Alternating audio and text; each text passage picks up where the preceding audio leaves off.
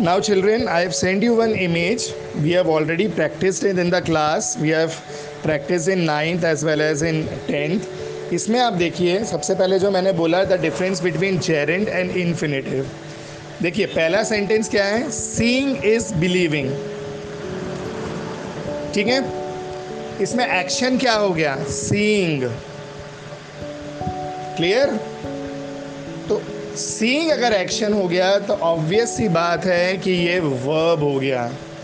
तो सी जो है, उसमें आईएनजी मिल गया। ये हो गया verb plus I N G that makes gerund अब उसी वर्ब से पहले प्रीसीडेड प्रीसीडेड प्री है ना? पहले, उसमें टू लग जाएगा तो to see is to believe clear with this second sentence में देखिए it's not good beating a child ठीक है?